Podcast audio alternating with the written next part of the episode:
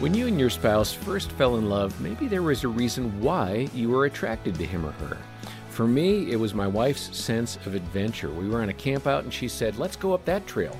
I'm like, Well, where's the map? Where does it go? I'd like to, I, I'm a globalist. Give me the big picture. She's like, Let's go find out. And she would convince this group of people just to follow her anywhere. And it really was a wonderful quality, and I still love that adventurous spirit in her. I'm John Fuller, and we're happy to tell you about the new season four of the Loving Well podcast.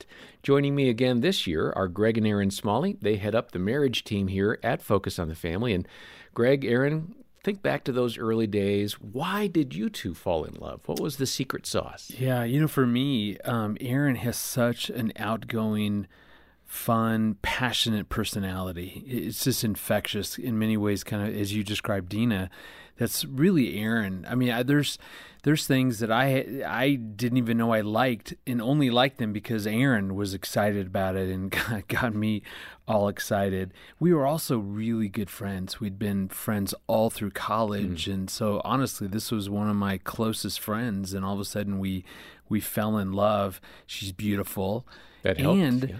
She's so athletic Hmm. Like we would go to the basketball courts at some park and we'd play two guys. Me and Erin would play these guys and we just would destroy them. I could just dribble in, I'd pass it out, and Erin has the most wicked jump shot. And if that doesn't cause you to fall in love with someone, I don't know what would. Yeah. Well, Erin, you're so modest. I've never heard any of that about you, apart from the beautiful part. Yeah, know? he took he took half of mine because we really were good friends. We had so much fun together. We just laughed all the time.